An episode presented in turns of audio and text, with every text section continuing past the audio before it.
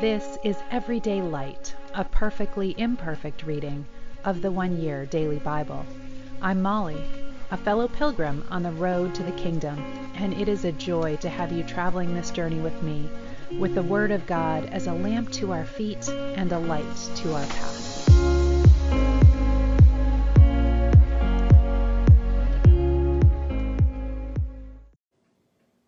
Welcome. This is the one-year Bible reading for July 30th, and we are starting today in 2 Chronicles chapter 26. Last time, we're still following the kingdom of Judah, and last time we had the death of King Amaziah. The people of Judah then crowned Amaziah's 16-year-old son, Uzziah, as their next king. After his father's death, Uzziah rebuilt the town of Elath and restored it to Israel. Uzziah was 16 when he became king, and he reigned in Jerusalem 52 years. His mother was Jecholiah from Jerusalem. He did what was pleasing in the Lord's sight, just as his father Amaziah had done. Uzziah sought God during the days of Zechariah, who instructed him in the fear of God. And as long as the king sought the Lord, God gave him success. He declared war on the Philistines and broke down the walls of Gath, Jabna, and Ashdod. Then he built new towns in the Ashdod area and in other parts of Philistia. God helped him not only with his wars against the Philistines, but also in his battles with the Arabs of Ger and in his wars with the Maonites. The Maonites paid annual tribute to him, and his fame spread even to Egypt, for he had become very powerful. Uzziah built fortified towers in Jerusalem at the corner gate, at the valley gate, and at the angle in the wall. He also constructed forts in the wilderness and dug many water cisterns, because he kept great herds of livestock in the foothills of Judah and on the plains. He was also a man who loved the soil. He had many workers who cared for his farms and vineyards, both on the hillsides and in the fertile valleys. Uzziah had an army of well-trained warriors, ready to march into battle unit by unit. This great army of fighting men had been mustered and organized by Jael, the secretary of the army, and his assistant, Maesiah. They were under the direction of Hananiah, one of the king's officials. 2,600 clan leaders commanded these regiments of seasoned warriors. The army consisted of 307,500 men, all elite troops. They were prepared to assist the king against any enemy. Uzziah provided the entire army with shields, spears, helmets, coats of mail, bows, and sling stones. And he produced machines mounted on the walls of Jerusalem, designed by brilliant men to shoot arrows and hurl stones from the towers and the corners of the wall. His fame spread far and wide, for the Lord helped him wonderfully until he became very powerful. And then come the words we hate to hear, which are so common to all humanity.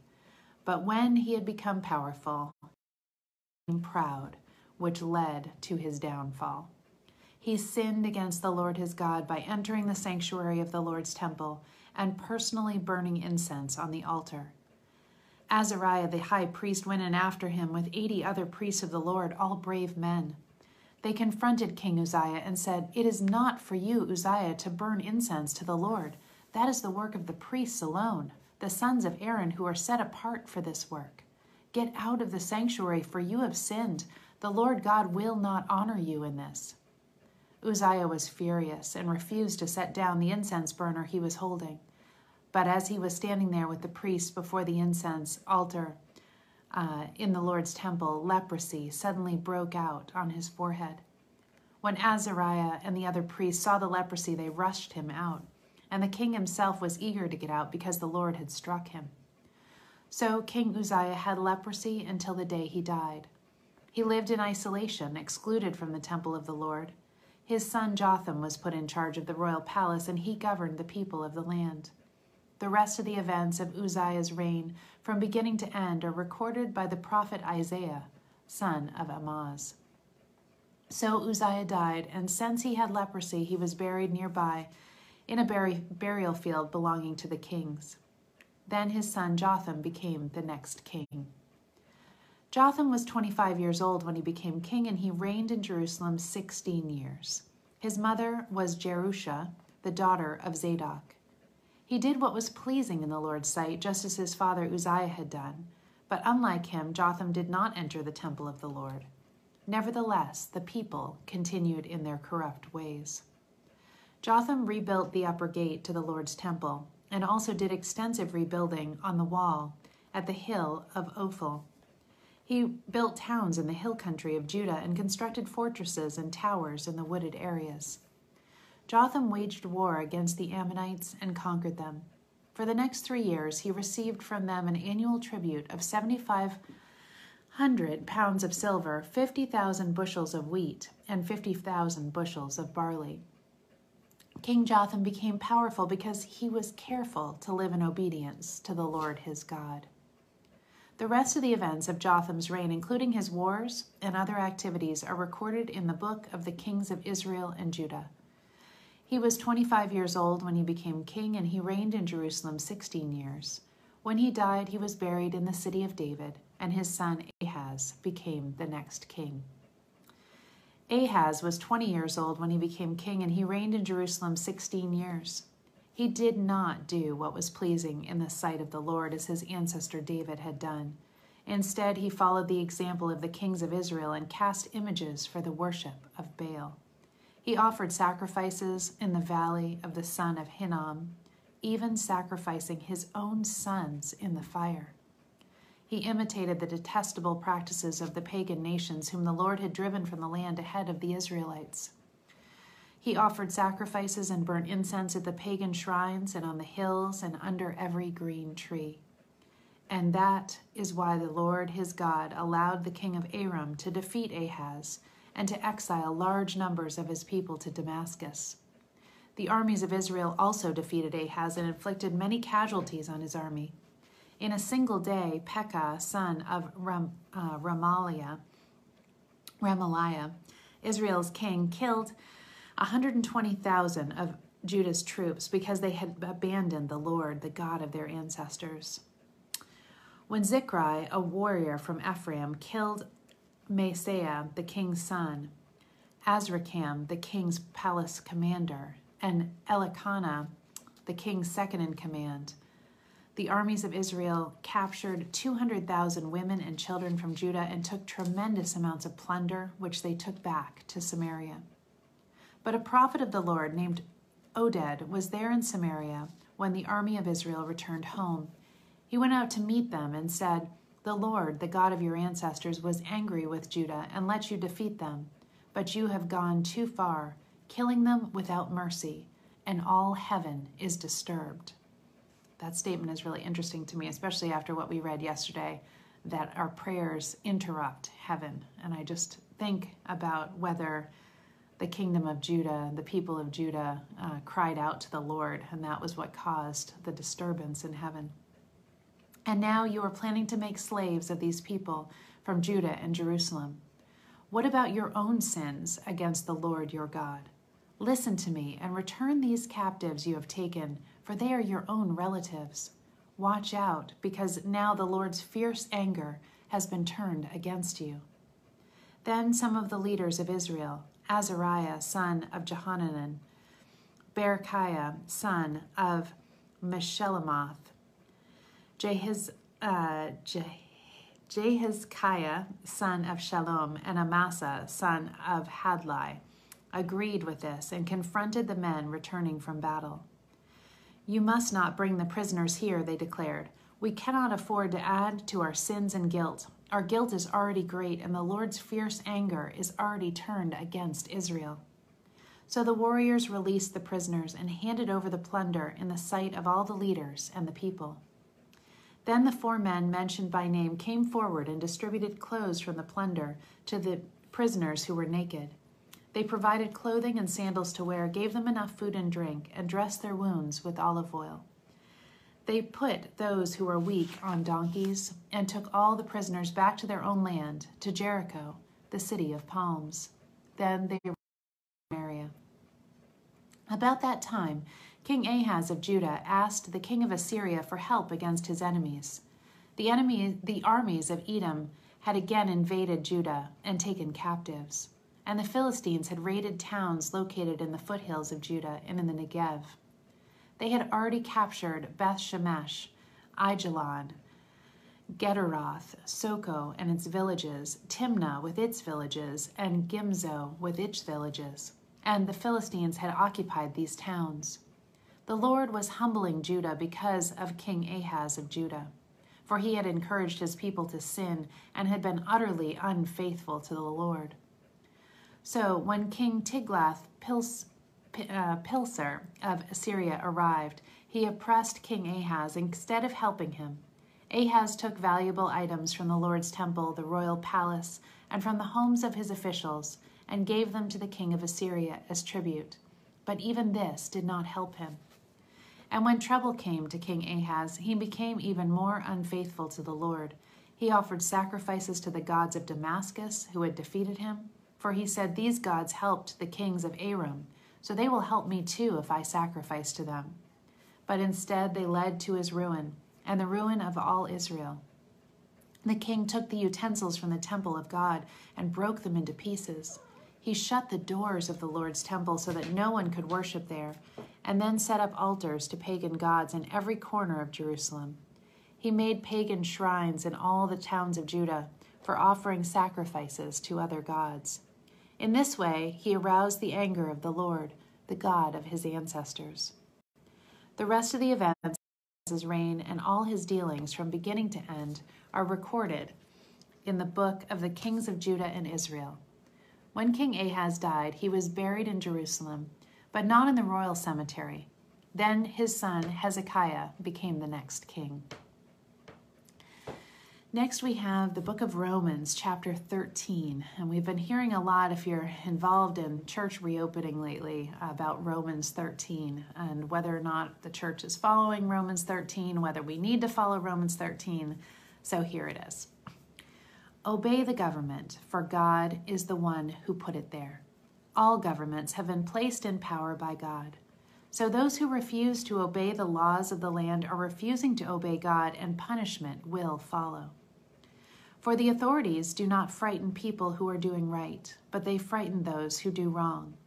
So do what they say, and you will get along well. The authorities are sent by God to help you. But if you are doing something wrong, of course you should be afraid, for you will be punished. The authorities are established by God for that very purpose, to punish those who do wrong. So you must obey the government for two reasons: to keep from being punished and to keep a clear conscience. Pay your taxes, too, for these same reasons, for government workers need to be paid so that they can keep on doing the work that God intended them to do.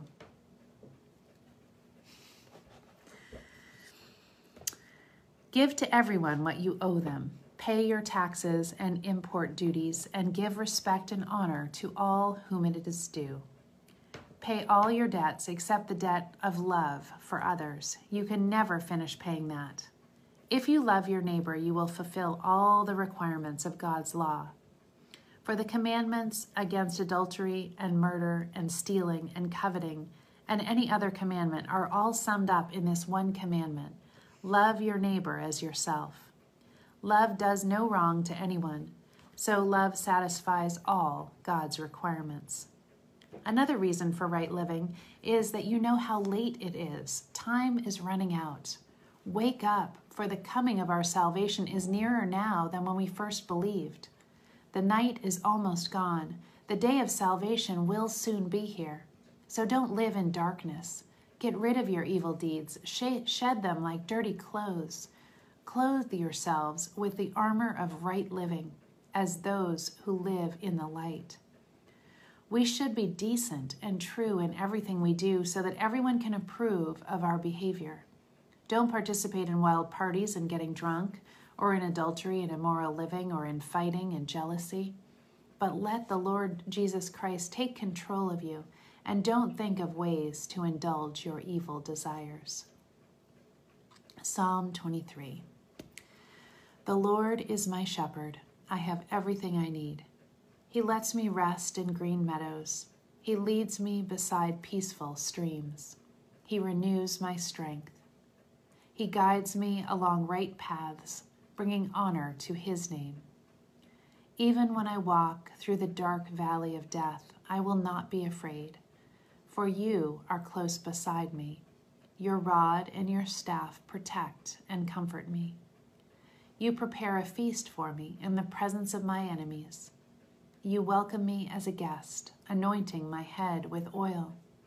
My cup overflows with blessings. Surely your goodness and unfailing love will pursue me all the days of my life, and I will live in the house of the Lord forever. Proverbs 20:11. Even children are known by the way they act, whether their conduct is pure and right. And to end today, we're back in the life you always wanted. Norman has gotten cat hair all over me. And so we are in the practice of prayer, which he calls interrupting heaven. And if you missed yesterday, go back and watch the end so you know that what we talked about, which was so good. And I want to spend 2 more days on prayer. I know I need it. So we talked about basically the importance of prayer yesterday. And now we want to talk about the power of prayer and the practice of prayer. So the first thing that Ortberg talks about in the power of prayer is the example of Abraham's prayer to the Lord when he finds out that he's going to destroy the town of Sodom. And he decides that to ask God. He says, "Will you indeed sweep away the righteous with the wicked? Suppose there are 50 righteous within the city. Will you then sweep away the place and not forgive it for the 50 righteous who are in it? Far be that from you. Shall not the judge of the earth do what is right?" And God says, okay, he'll spare the city for the sake of 50 righteous people. And you can almost hear the wheels turning in Abraham's head. Do I dare keep going? And he dares. And God agrees. And Abraham dares again. And the moral of the story, according to Walter Wink, is that it pays to haggle with God. He writes, the fawning etiquette of unctuous prayer is utterly foreign to the Bible. Biblical prayer is impertinent, persistent, shameless, indecorous. It is more like haggling in an oriental bazaar than the polite monologues of the churches. So we need never to sort of couch our prayers in fancy language. We can just ask the Lord for what we want and intercede for others. Let me go on to, he talks about the fact that the disciples, seeing Jesus, he says they had a front row seat to watch the greatest prayer who ever prayed. And they noticed that things happened when he prayed, and they asked him, teach us to pray. And Ortberg says this is really remarkable, actually, because the disciples would know how to pray. They would have understood that, but there was something different in the way that Jesus prayed. It says they wanted to be nourished in the way that Jesus was, and so they asked him to teach them. Here's the lesson. Prayer is learned behavior. Nobody is born an expert at it. No one ever masters prayer. As Thomas Merton puts it in his book, Contemplative Prayer, we do not want to be beginners, but let us be convinced of the fact that we will never be anything else but beginners all our lives. So let's roll up our sleeves. How do we learn to pray? And this is what I want to leave you with, just this practice this morning. It says, let's start at the very beginning. To learn how to pray, we need 2 things, a time and a place. Lynette Martin writes about the single most important rule when it comes to establishing a regular time of prayer. Quote, the way to begin is slowly. I advise 5 minutes a day. This may feel impossibly short, but it is better to get a short time established than to begin with a longer one that you give up later as being impractical. It should not be longer on one day because it feels nice, and shorter on another as the mood takes you. Even if you feel great enthusiasm and want to go longer on one day, please restrict yourself to only 5 minutes. Set aside the same small block of time day after day. It can be done. And Ortberg writes, so choose one time each day to have a focused time of prayer. Make it the same time each day. We are busy people, and I know for many it may seem impossible, but if you allow the time to vary, it has a way of evaporating altogether. Many people get stuck on a kind of prayer treadmill. They go too long without praying, then they feel guilty, so they resolve to change their prayer habits. They decide they'll pray for vast stretches of time and try to go far longer than they are capable. When they can't sustain it any longer, they give up until the next time they feel guilty. So break the cycle. Keep it to 5 minutes every day. We want to become masters of prayer overnight, but it usually doesn't work that way. So that's my encouragement to you today, is to set aside a new habit of 5 minutes of concentrated prayer every day. And that's not to say that we won't continue to pray to the Lord throughout our day, but to have that set aside consistent 5 minutes of prayer. Hope you have a wonderful and prayerful day today. Love you all.